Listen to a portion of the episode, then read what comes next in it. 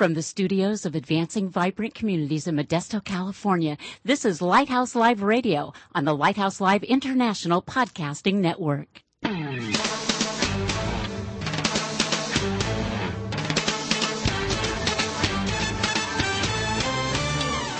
Welcome to Lighthouse Live, the radio voice of advancing vibrant communities. Our mission is to motivate believers to move out from the four walls of the church to personally serve the needs of their neighborhoods. Get ready for a no holds barred, honest look at the Christian lifestyle the way Christ commanded it to be. All that and more coming right up here on Lighthouse Live.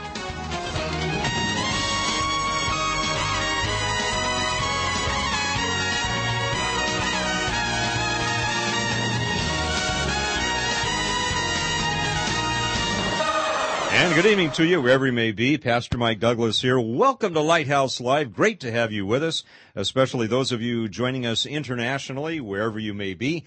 And uh, Elaine, we have another uh, listener from England. Hey, we can pronounce and, it and uh, spell it. I can even Hey. pronounce that. Yeah, sometimes we get the cities we can't pronounce, but that's okay. We love you, and and uh, it's wonderful to have you with us again. Mike Douglas here, along with uh, Elaine Harlan, our producer and co-host, and our prayer intercessor, the uh, inimitable Mr. Owl, Al Ramsey, with us as well. And uh, friends, I want you to I want you to buckle your seatbelts tonight because you know, uh, it, one, one of the things I think we, we struggle with in, in the church today is getting our arms around the expectations I think that that people have of us, and then our ability to live up to our own expectations in terms of reaching out to the community. Go back to um, Matthew 11, 28, and Jesus says, "Come to me, all you, all." Oh, all, all you who are weary and burdened, and I will give you rest. Take my yoke upon you and learn from me, for I am gentle and humble in heart, and you will find rest for your souls, for my yoke is easy and my burden is light. Mm. And uh, we're not going to unpack that scripture uh, tonight, other than to say just a reminder when we talk about taking on that yoke, that's Jesus walking with us under that yoke, not us in a yoke uh, alone, but also to go back and talk about the fact that Jesus is welcoming all. And as the uh, collective church, of course, I think, uh, if I understand scripture correctly, we should be welcoming all, and, and, and we don't always do that well.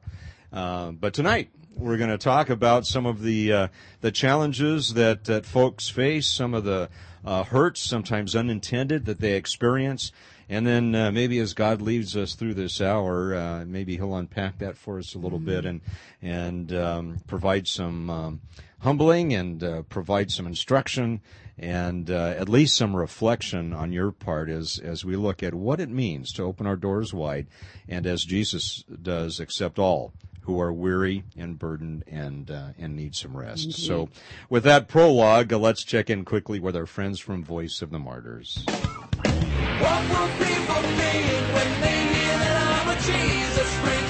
What will people do when they find that it's true?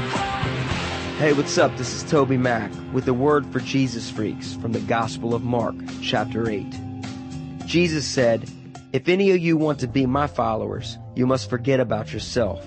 You must take up your cross and follow me. If you want to save your life, you will destroy it. But if you give up your life for me and for the good news, you will save it.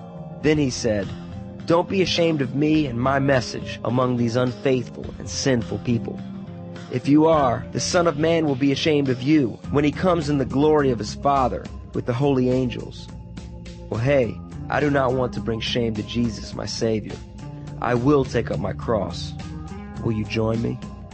For more on the Voice of the Martyrs, go online to persecution.com.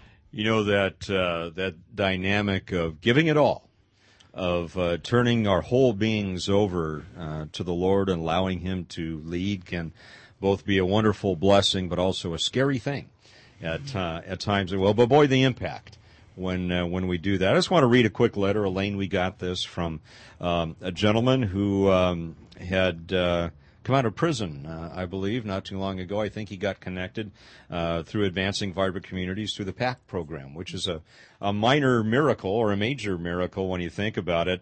Uh, men and women coming out of prison are required to go to this meeting in our county, and and the parole agents are there and, and the probation people are there and the police are there, but you know, the DMV is there as well, Social Security, Salvation Army, AVC, a whole bunch. The idea is that as men and women women are coming out of prison, they have just about every resource they need in that room to succeed. And they're required to go and visit at least three of those uh, stations there before they leave, and it gives them a wonderful way, uh, if they're willing, to uh, to get back into society. Anyway, uh, uh, this gentleman needed a bike, and he needed a bike so that he could get a job, and uh, Body of Christ donated a bike, and we got him connected with it. And you know, you don't often get thank yous, and we don't do, do what we do to get thank yous, but uh, this is kind of a cool letter. He says, and he's writing it to our uh, angel of mercy over here, Elaine. Hello, the bike has been a great blessing to me. I have used it to sign up for school and for a job search. The days I go out right now are Tuesday and Wednesday. I know God wants me to give of my heart and my time to your ministry. I did have one job interview, but it wasn't the one he has for me. I did suit up and show up though. You know, faith without works is dead. The guy said you spoke about me at the PAC meeting. Thanks. That really blesses my heart. Actually, it makes me want to cry because our father has done an awesome job inside of me and it's a testimony. Thank you for sharing in that with me. You're doing a wonderful job. Keep suiting up and showing up. The treasures are eternal. Isn't that cool? That's really cool. Isn't that cool? Amen. All right. Well, let's take a quick look at the Volunteer Center of the United Way. More opportunities for us to step outside of the comforts of our church and home and, and serve others. Well, it's AARP time again. I wish they quit sending me those letters I in the mail. You know, I'm just in it. denial uh, about that whole it's, AARP uh, it's thing. tax time again, and They're and, you nice know, folks. I'm they not are saying nice they're not. folks. You know, They- it's they just this are. aging thing, and, And- just quit sending me and the they, mail. they, they do Right. nice things like they, they prepare federal and, and state tax uh, They do, returns right. for, for I'm being seniors seniors like us and uh, for, for Fine. ages 60 and older uh, low income taxpayers Stanislaus County and volunteers 60 well yeah we're not quite there. we're not quite there mr al but volunteer almost though. Volunteers are needed to assist individuals with their tax returns in modesto newman patterson and turlock. Uh, volunteers should be comfortable working with numbers and turning 60 and such and have some familiarity with simple tax returns. Uh, volunteers of all ages and backgrounds are welcome. All volunteers receive free 40 hour comprehensive training uh, to be held in early January and are asked to volunteer at least four hours uh, a week uh, between February 1st and April 15th. Now, the AARP Tax-Aide Program is the nation's largest free volunteering tax counseling and preparation service, helping more than 3 million people nationwide uh, to file their tax returns, and they did this last year. Great way to connect with people. Wonderful. And you know, so many of the seniors that we serve, uh, their families have abandoned them. They really are alone. They Mm-hmm. don't have any resources, human or otherwise. And what a great way to serve them, Truly even is. through the AARP. That's, They're good, that's good right. folks. You betcha. Uh, and the Modesto Gospel Mission, more great folks. Vernon Barb. We, we love them. A great Thanksgiving banquet and bundle up uh, is going to be held Wednesday, November 26th, starting at 4 in the afternoon uh, for the needy and homeless uh, in our community. In addition to this year's special Thanksgiving meal with all the fixins, uh, the mission is going to be distributing coats for those in need. Uh, volunteers are needed to assist on this special day with decorating, uh, setting up, cleaning up, serving the dinner, uh, sorting and distributing uh, the coats. Volunteer shifts of three hours are available starting at 10 in the morning. Uh, and prior to volunteering for the first time, they ask that all interested volunteers attend the orientation uh, on Thursday, November 13th at 5:30. Now, it's not necessary to do this orientation if you have previously volunteered at the mission. Uh, donations of food for the banquet, uh, coats of all sizes for men, women, and children are very uh, much appreciated and needed.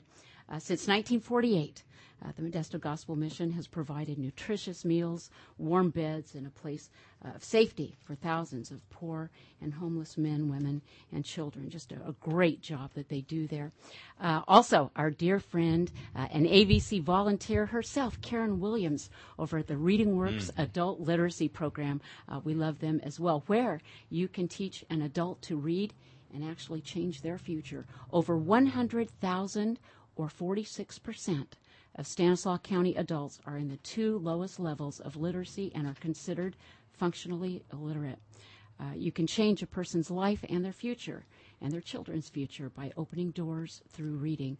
This is such a needed uh, thing. It is. There was a stat, and I don't know if it's still accurate or not, out a couple years ago that nationally, I think somewhere around 46% of adults cannot read the instructions on their prescription bottles. This is huge. I mean, this is a life and death issue, it really, in many ways. Volunteers ages 16 years and older spend just two to three hours a week uh, increasing a student's basic reading skills utilizing uh, phonics based curriculum.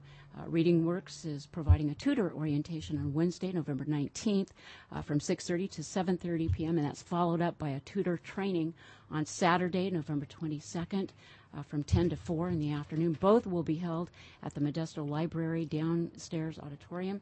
Uh, Reading Works is uh, in partnership of the Stanislaus County Library and the Stanislaus Literacy Center, providing free literacy services uh, for adults who need to improve their basic academic skills in Stanislaus County. And uh, our, we just ask that you call our dear friend uh, Barbara Borba. She's at 209 524 1307, extension 113, or you can email Barbara at bborba at uwastand.org.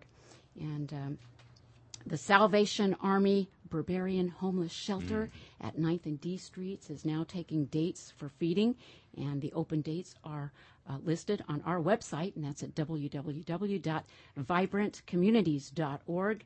That's vibrantcommunities.org. And also, while you're there, you may notice that we need bunk beds. Bunk beds in need for a tiny space in a small apartment. And a graffiti wipeout is this Saturday coming up. morning. You bet. Already. Already. It's that time again. So if you want more details on that, give us a call here. Uh, and you can do so 209 544 9571. That's 209 544 9571, and we can fill you in on all of those details. Well, as uh, Pastor Mike told you, we uh, have a very special program tonight, and we have very special guest with us. We have Richard Ancera, case manager from Linkages program, Area Agency on Aging, and we have Jim Norby, an AVC volunteer and very special uh, friend of AVC's doctor and pastor Michael Wright, and we want to welcome all three of you wonderful gentlemen, and we're going to talk and share with each of you I want to just set this up a little bit. Um, received a phone call here at AVC. Uh, oh, it's been probably a couple of months or so ago, and want to bring uh, Richard Ancera in, I guess, first because Richard, you phoned me, and I answered the phone here as I, I usually do.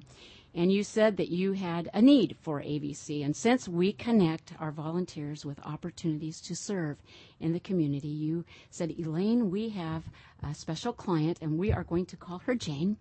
And uh, you said we would like to uh, request visits, special friendly visits for Jane. And as you began to share with me the special needs that Jane has, you began to share with me about her life. And Richard, I'm going to ask you to just kind of take it from there and begin to uh, share with our listeners about our conversation because as you shared with me, it was just as though the Holy Spirit was beginning to move in me and say, you know, this story needs to be told. It needs to be told with love compassion, and dignity, all that we can muster up uh, and share with everybody. Uh, so maybe just, just share with us that conversation that you and I had a couple months back. Sure. Um, well, basically, uh, I'm not sure where to start. When she became a client, uh, she had just was looking for a lot of help, and uh, one of the things that she had was looking for was some socialization, somebody to volunteer to uh, just uh, come and visit and take her out. And uh, what happened is she was born. I guess what the politically correct term is intersex. Uh, the in in improper term would be uh, hermaphrodite. She was born multiple gender, and uh, her family, her parents raised her as a male, and uh, due to her her birth defect, uh, her family, especially her father, father were very abusive towards her, and so uh, she was beaten and burned and tossed into a closet. Uh, her father actually one time took pliers and broke the bones in her feet and her toes. It just tortured her. Um, eventually, he ended up uh, crushing the back of her skull, which put her into a coma for about a year.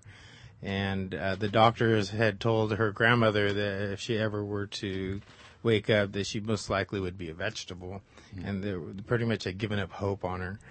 Uh, but her grandmother didn't, luckily, and uh, uh, Jane was and is a great artist and really uh, just uh, identifies with colors really well. So her grandmother used colors to teach her how to walk and eat and speak and, and just function uh, as normally as she could. Uh, and she did a great job. Even the physical therapists and doctors were just amazed. Um, so eventually she became functioning enough where you really couldn't tell uh, that she had too many problems. Uh, but her grandmother passed away and she was sort of left on her own. She's estranged from the remaining family because they were also abusive to her. And, uh, and she's, she just, um, is better off without them, let's say. And uh, one of the problems, residual problems from the the brain injury, was that she can't. She has no concept of time, numbers, letters. She can't read or write. She can't. Yeah, if um, if you were to give her a hundred dollar bill and a dollar bill, she couldn't tell you the difference. So a lot of people took advantage of her. Uh, you know, she'd go to the store to try to buy a soda, and she'd give them a hundred dollar bill, and they'd say, "Okay, here's some change," and she didn't know the difference. Um, eventually, some people had taken her in and uh, to sort of be a guardian, sort of, but they really just wanted her SSI check. So they would take her money and then just kind of just let her stay there. And then uh, one day they ended up eventually abandoning her. She went home and they were just gone. And so she was living in a in a car in a really bad neighborhood. And some people finally noticed, called the police, and she ended up in a board and care and um, eventually some, she met some other lady who helped get her out and became her voluntary guardian um, because there's no program in this county that could help her because they can't prove that her head injury happened before she was 18 years old. If they could prove that, then she could uh, get some services from, from VMRC, Valley um, Mountain Regional Center. However, there's no records, and we can't go back to the family because she's terrified. So, uh, unfortunately, we're the only program out there to help her. Uh, she, this lady who took her in was really good to her. However, she became ill and has since passed on. And so, uh, one of the other problems that Jane has is that she gets uh, confused, she gets lost, and she can't just go out on her own if she wanted to go to the store or just to the park or anything. She has the potential for getting lost, and then people have preconceived notions when they see her because she has some masculine features, and she was always raised as a male, and and now goes as a female uh, because that's how she truly feels, and. Uh, so, so she's been the victim of abuse by other people too, attacks, you know, whether it's verbal or physical. And, uh, when she gets cornered, her defense mechanism is to beat herself up so that people will leave her alone because they see that and they think something's wrong, you know, so they just leave her alone. Um, but she's even been, uh, judged by, you know, just all kinds of people from every walks of life just because of the the way she looks and they really don't understand and she doesn't want to tell them about you know her physical problems. So it's been really difficult. So she's sheltered in her home. When i met her you know she couldn't really get out. She's got one friend but the friend you know is a grandmother and she has her own life and work and so doesn't have enough time to really uh, devote to her and so uh, when I called AVC, I was hoping to find just a volunteer that could just spend some time with her and help her get out and and be a little bit normal, you know. Uh, and she told me uh, she she's just been so grateful. She loves. She looks forward to the visits, and uh, she's very very happy.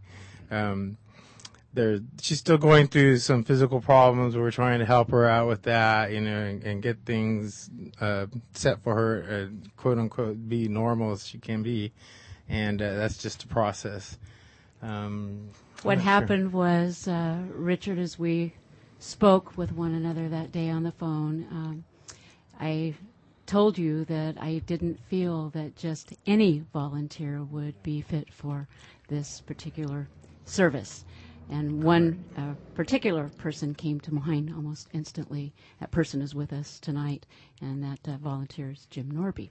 And uh, you arranged for Jim and I to um, go with you uh, to meet Jane uh, on that day, and, and that we did, and that was a, a wonderful uh, experience for, for both of us. And Jim, thank you for joining us, and You're thank you welcome. for all that you do for uh, for your neighbors. It is a pleasure visiting Jane.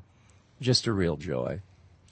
And uh, I've had an opportunity to meet with her, oh, about six times. And every time um, we spend time together, uh, I learn more about her, and she's just a remarkable person. Um, if I, in my life, had experienced the anger of other people, the uh, lack of acceptance, the the vicious attacks, um, the reaction for being different that she had, I I just can't imagine that I wouldn't be institutionalized, that it would have so impacted me. But here is a person who who loves God, who who really wants to have who wants to help people. She does. She talks about it all the time. And her ideal would be to be in a situation where she could perhaps, because she's such a wonderful artist, help someone uh, to develop an interest in and appreciation for art. She just is always thinking about other people. And when you think of all of the things that have happened to her that have been beastly, it it just it just touches my heart. Jim, you know, God builds upon the experiences that He gives us, and you know, this call coming at this time, Richard, and connecting with AVC, and and then connecting uh, uh, with Jim. Jim, talk a little bit about your background and how that, in some ways, has prepared you uh, for um, dealing with Jane and and being really. Uh, in a way, being Christ to her on, on, on behalf of the body of Christ. Sure.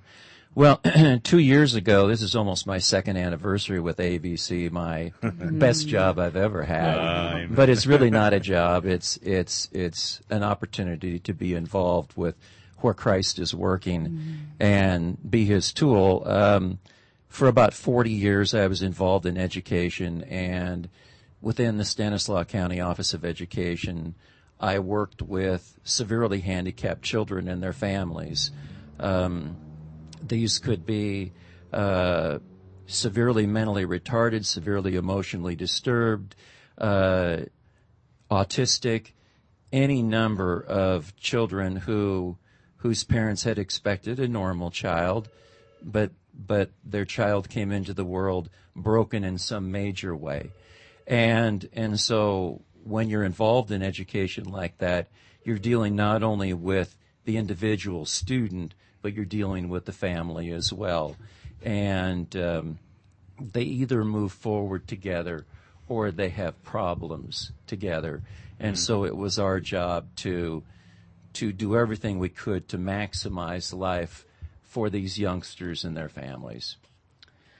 And I would imagine, you know, Jim, you were um, dealing with a lot of uh, physical and, and cognitive uh, disabilities, and added Sure. to all that, now in Jane's case, we have uh, traumatic abuse, uh, physical abuse, and I mean, under any condition, that's going to leave physical and emotional scars for a long, long time.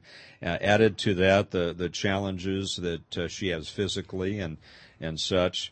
Uh, any experience that she had with uh, the, the church uh, at all in terms of trying to mainstream in, or did she just feel, hey, I, I'm not sure that I'm going to fit in. I, I don't know if I'm going to she fit. she really feels that that there are two worlds uh, available to a person on this earth, and that is the world of men and women.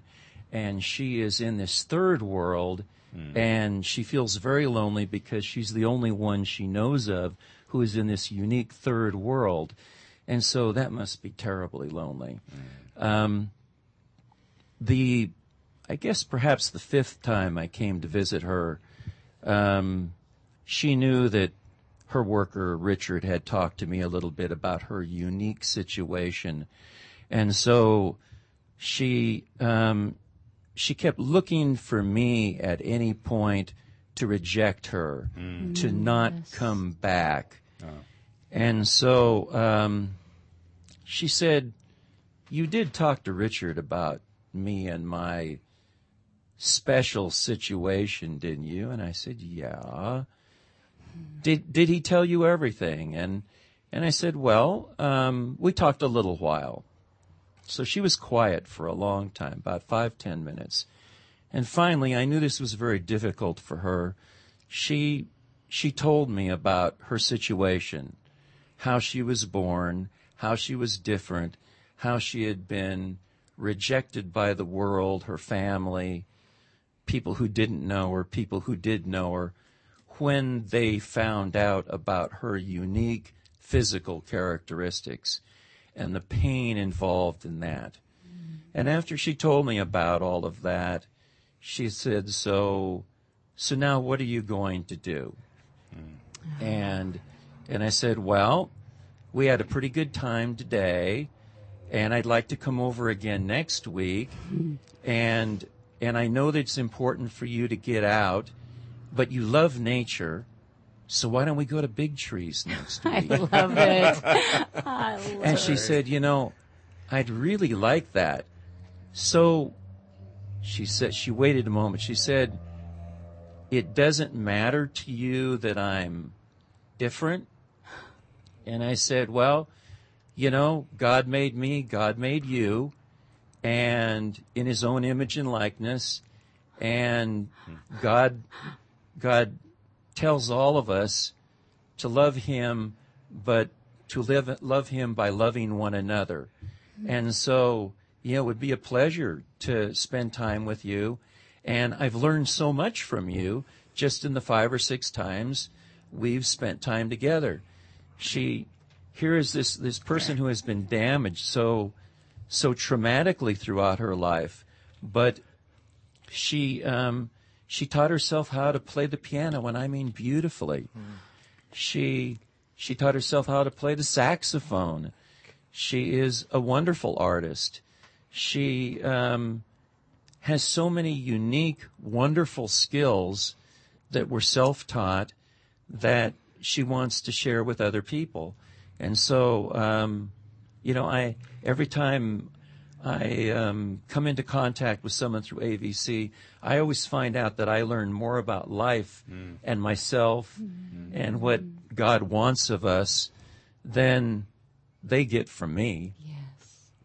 We hear that so oftentimes, Jim, and it's just uh, it's such a joy, and you inspire so many as you go out and, and serve. It's just uh, it's just just incredible. Yeah, I say before we go into the break, because uh, I, I want to hear my brother Michael yes. over here, because uh, uh, I can I can see God moving in his I head right too. now. I can I just want to hear what he too. has to say. But yeah, I, you know. Michael, this is um, as we've grown to know each other over the past couple of years.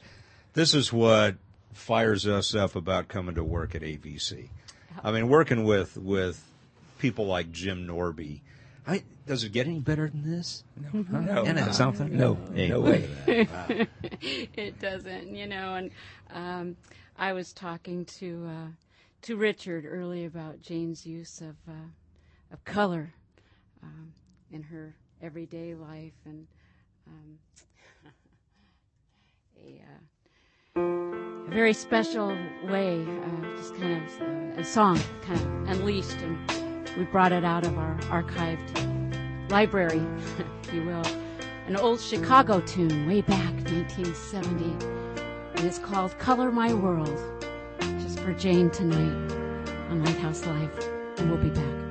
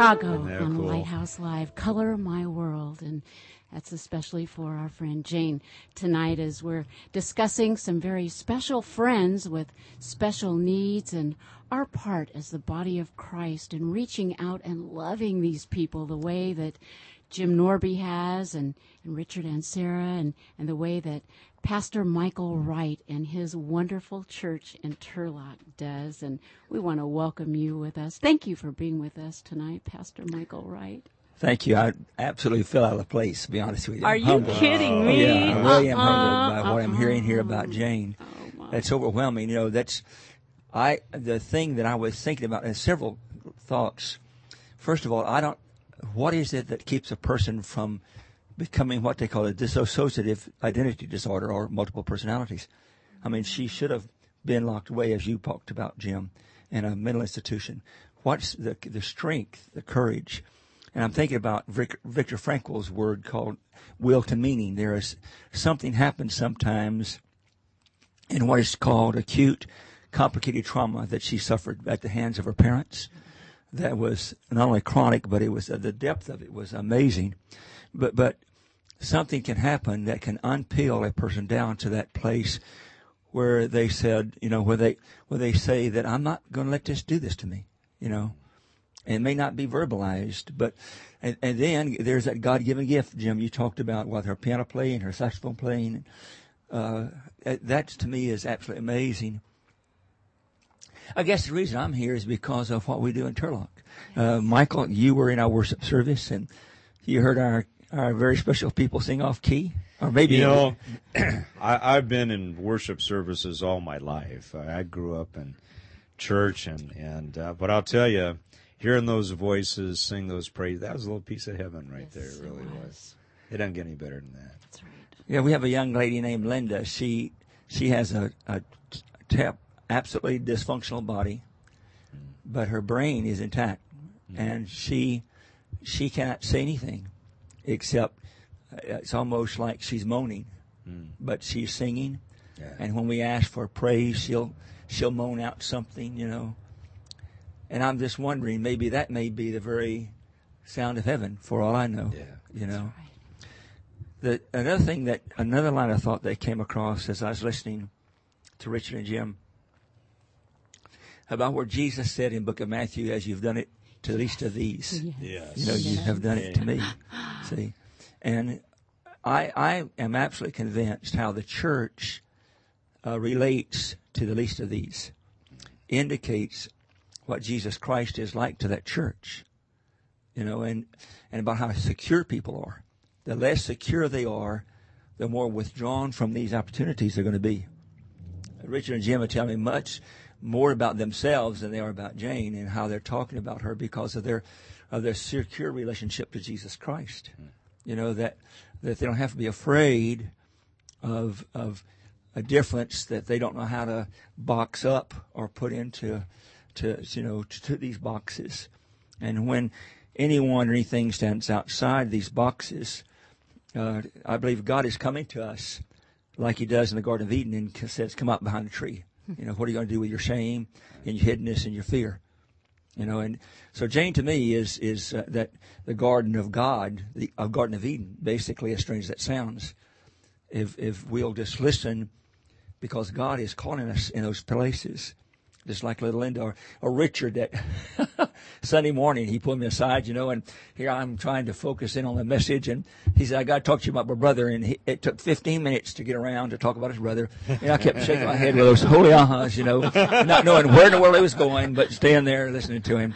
Because I know Jesus is there in Richard. Mm. There's where the garden is. There's where I have to come out from behind the mm. tree and get unhidden and get unshamed and get unafraid and just be there present. And that's what I'm hearing in these men's lives. And that's what I'm hearing in AVC is that, you know, y'all are, as strange as it sounds, in these very painful places and these, uh, there's, there's God walking the garden, you know, and he's calling us out behind from behind ourselves, behind the trees. And, and we're coming to say, we don't have answers. We don't know all the things to say or do. You know, we don't we don't know how to address multi-gendered people, you know, or whatever you may call them. But but it's okay. It's okay that I don't know. That's again embracing a mystery, isn't it? I, I'm not knowing this. That's right. Sure. Okay. And I think, Michael, and your, your reference a moment ago to, to Matthew 25 and the sheep and the mm-hmm. goats. And Right. when you did it to the least of these brothers of mine, you, you did it to me. Jesus really inhabits the pain of, of the suffering, doesn't he? Yes. And when we serve the suffering, we're serving him. And, and I, I, I love the way you put that as we're listening to, to Jim and, and, and to Richard. What we're, what we are hearing, and I think what we're faced with every day, is who we are in Christ. Exactly. And how we Right. respond is a lot about us, not so much about the hurt Thank you. Yeah, that's what Jim was saying. That he gets so much out of visiting with Jane and Richard. You know, that's. I mean, Jesus comes to us like that. You know, in our own. You know, Jim referred to about loving God, or maybe you loving yourself, others. Jesus is our neighbor. And our neighbor is the stripped person, the person who's been abandoned, and right. who's been who's been beaten. And and what what we don't realize is, if that is our neighbor, what about our abandonment, our strippedness? Yeah. You know, and our our woundedness. As we address that in Jane, we discover so much about us. And what in the world we're missing out when we look at a person such as Jane and we don't understand the differences and that she has and, and, and the condition that she's in. We don't understand it, so we pass her by or we we choose to look the other way and we don't want to recognize it or have anything to do with it. And, and I'm, I'm, I'm thinking of the body of Christ here because we do that, don't we, Michael? Exactly. I, we've been told that you know our, we people have been honest with us and said we're just a bunch of misfits. You know, and because of you know, spending time with the developmentally disabled, the DDs, you know, or just the weird folks that we are. And, and, and you know, as you know, we don't have a building. And that has forced us into interpersonal relationships of such nature that uh, we're discovering our stripness, our abandonment, our own woundedness, you know, as we've tried to make our way to, to, to Jericho, as it were. You know?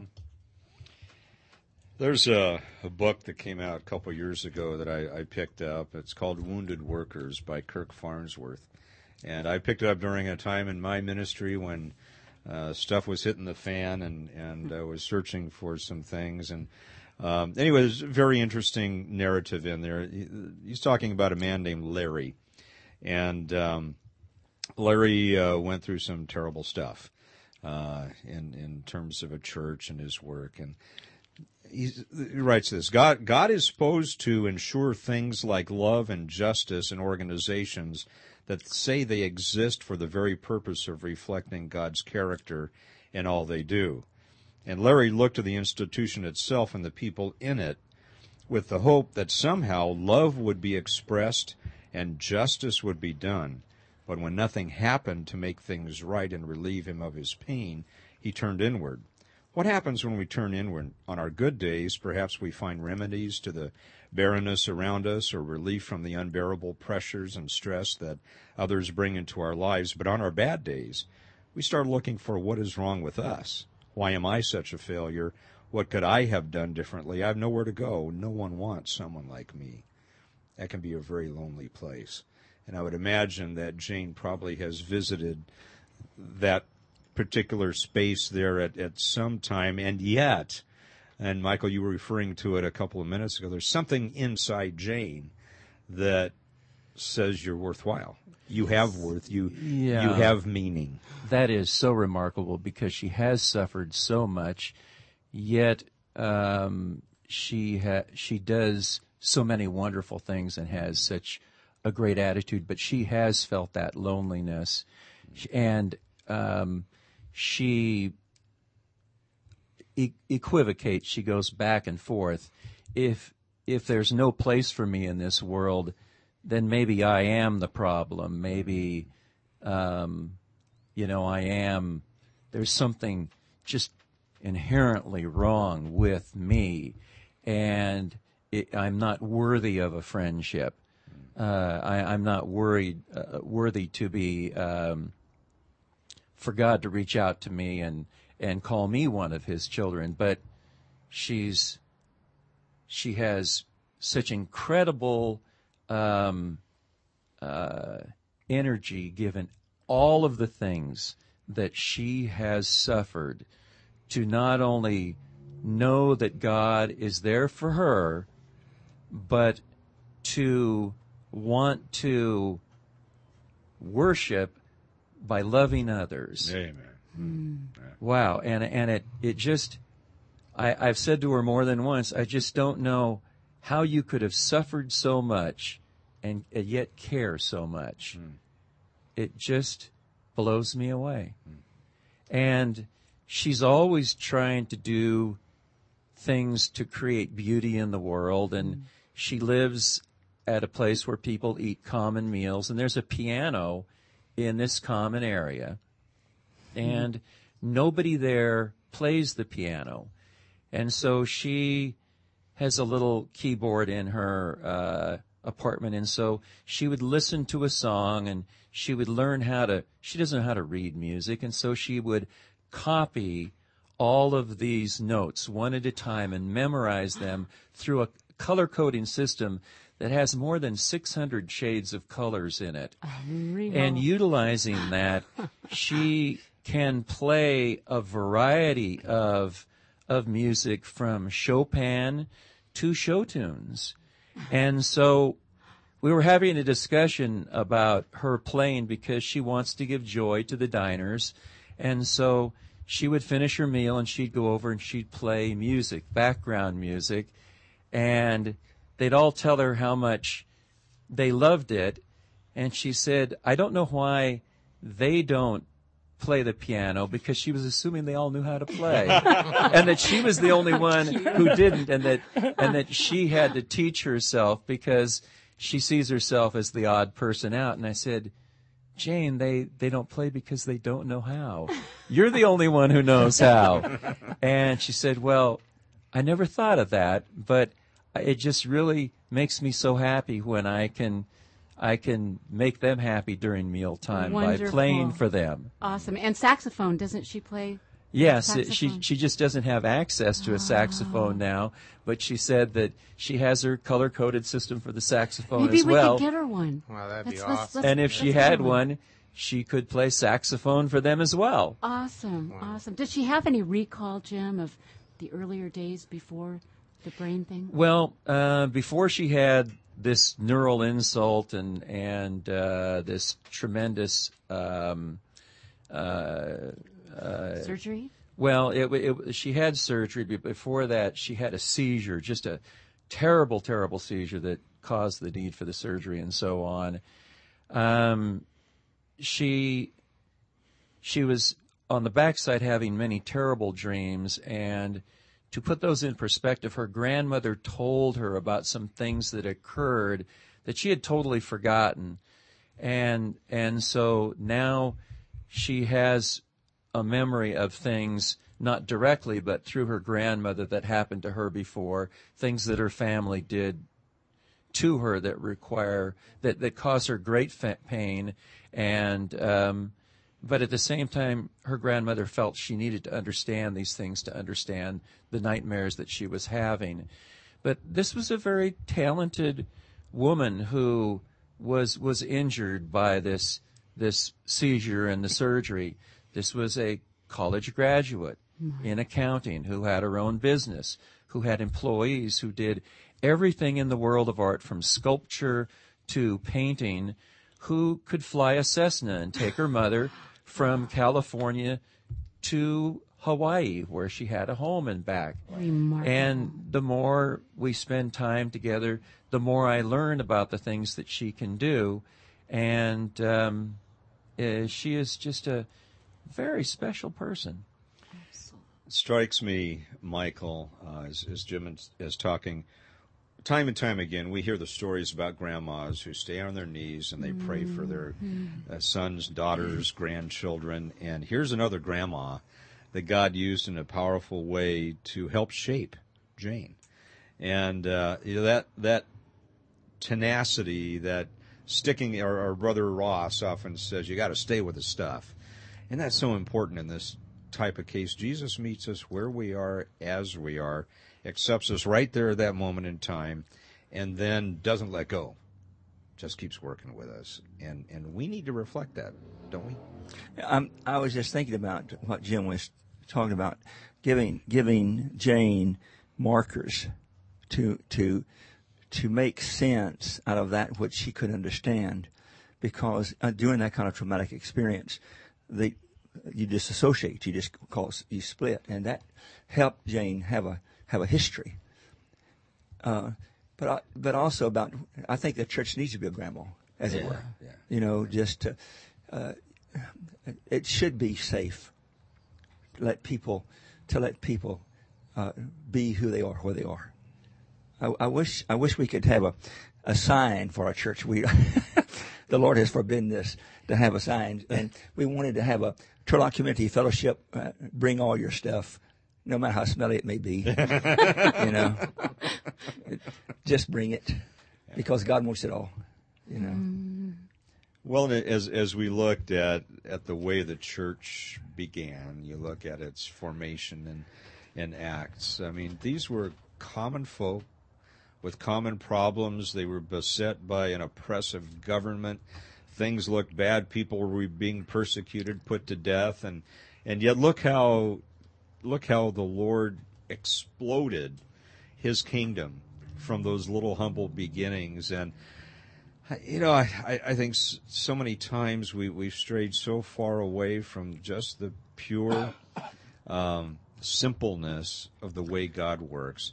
You just show up and you be in His presence and you let Him do the work. We don't have to fix anybody at church, right?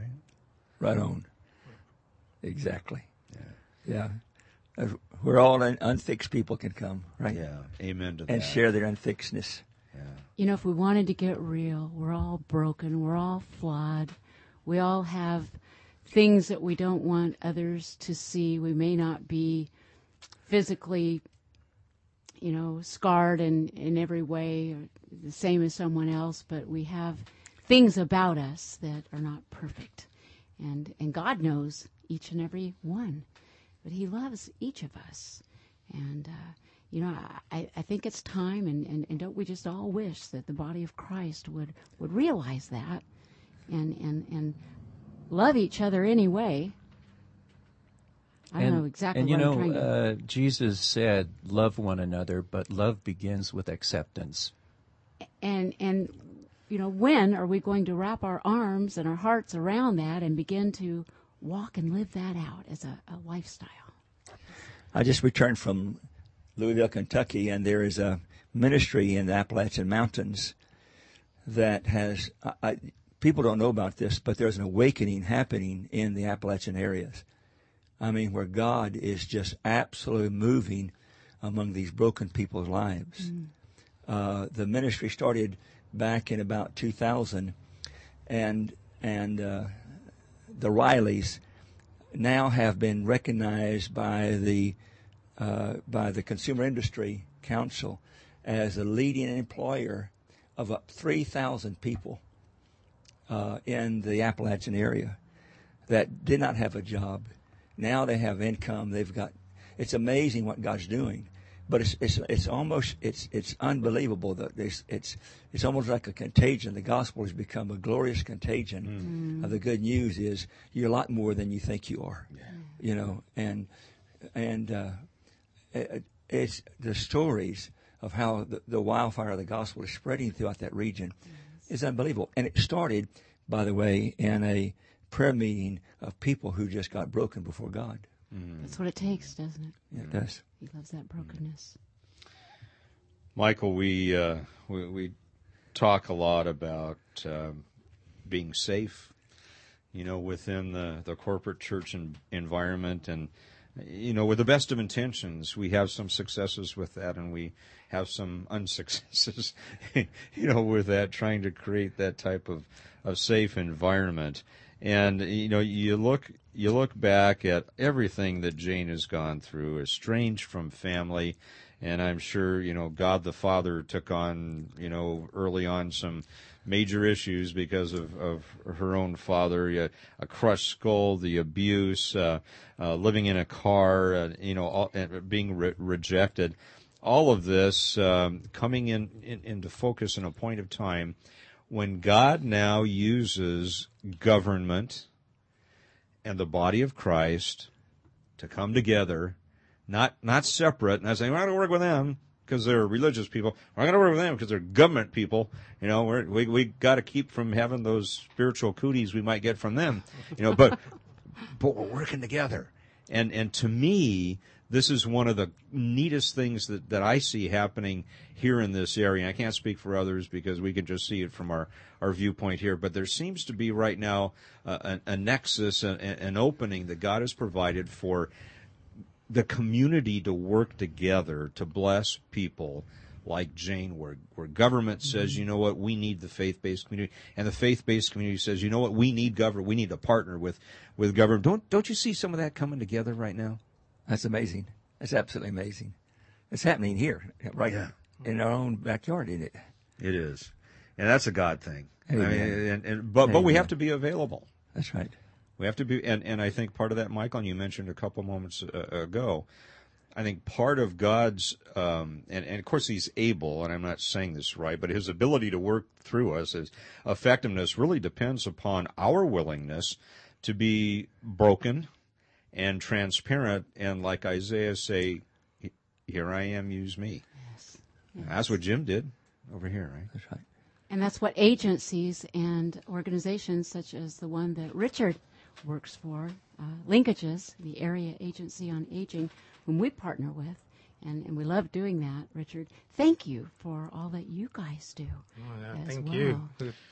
Uh, I just wanted to say that AVC has done a lot for a lot of my clients, and I, I am just so thankful. My clients don't always express it to you, but they're very grateful as well. From simple things to having grab bars installed. John Ingles, an awesome guy, and uh, to ramps and uh, and just friendly visitors. It it all makes a difference, and it's so hard to find help these days, especially with our budget crisis and just not enough. Uh, you know, there's only two social workers in our program to cover the entire county. So Wow. uh, we serve anybody 18 and over who's prematurely at risk of being institutionalized. So we try to help them remain independent. So thanks to you guys, we have a, a resource to turn to for volunteers and and if anybody's out there that wants to just be a friendly visitor, uh, not all my cases are, are so extreme. It just could be just a lonely senior who's uh, outlived their family or family's out of the area and just wants to speak. And unfortunately, I don't have the time to speak with them Sure. all the time. Uh, you know, having such a huge caseload, I just can try to develop a plan to help them remain independent and avoid being placed into a boarding care or nursing home or assisted living because everybody wants to be independent. And, and that's what Jane is. She just wants to be independent and, and treated with respect and wants to love people. Absolutely. That's right. So let me get this straight. There- There's two of you for a county of what over 500,000 people, right? That's correct. Uh-huh. Good Yes. night. Yes, Wow. and, and most of the programs we, you know, you see in social work are either geared towards children or towards seniors, and most of the uh, adults that are, who are disabled or at risk fall through the cracks because there's no, no other programs other than ours, and so it, it's you know it's uh, it's just frustrating because they don't know where to turn. And for like Jane, uh, her situation, she would always ask me, "Well, isn't there a program where I can get a guardian, or I can get this or that?" And really, there's not. There's just us. And Great opportunity for the body of Christ. Uh, ladies and gentlemen, here, God's time is eternal, but we're bumping the clock on this side of eternity. Got about uh, a, a minute uh, or so left, minute and a half. Uh, Dr. Michael Wright, uh, Jim Norby, any last thoughts uh, just to encourage people to reach out and, and, and touch someone in need? Well, as I said before, it all starts with accepting people. And if you, you know, just on any particular day when I don't have an AVC commitment, I find that as I go to the store, I go to the bank, or I move around the community, if I just smile at people as I walk in and out of stores and around the community, they smile back and and I feel wonderful. And I can tell that it it changed however they were thinking, moving, acting, wherever they were in their mind at that time.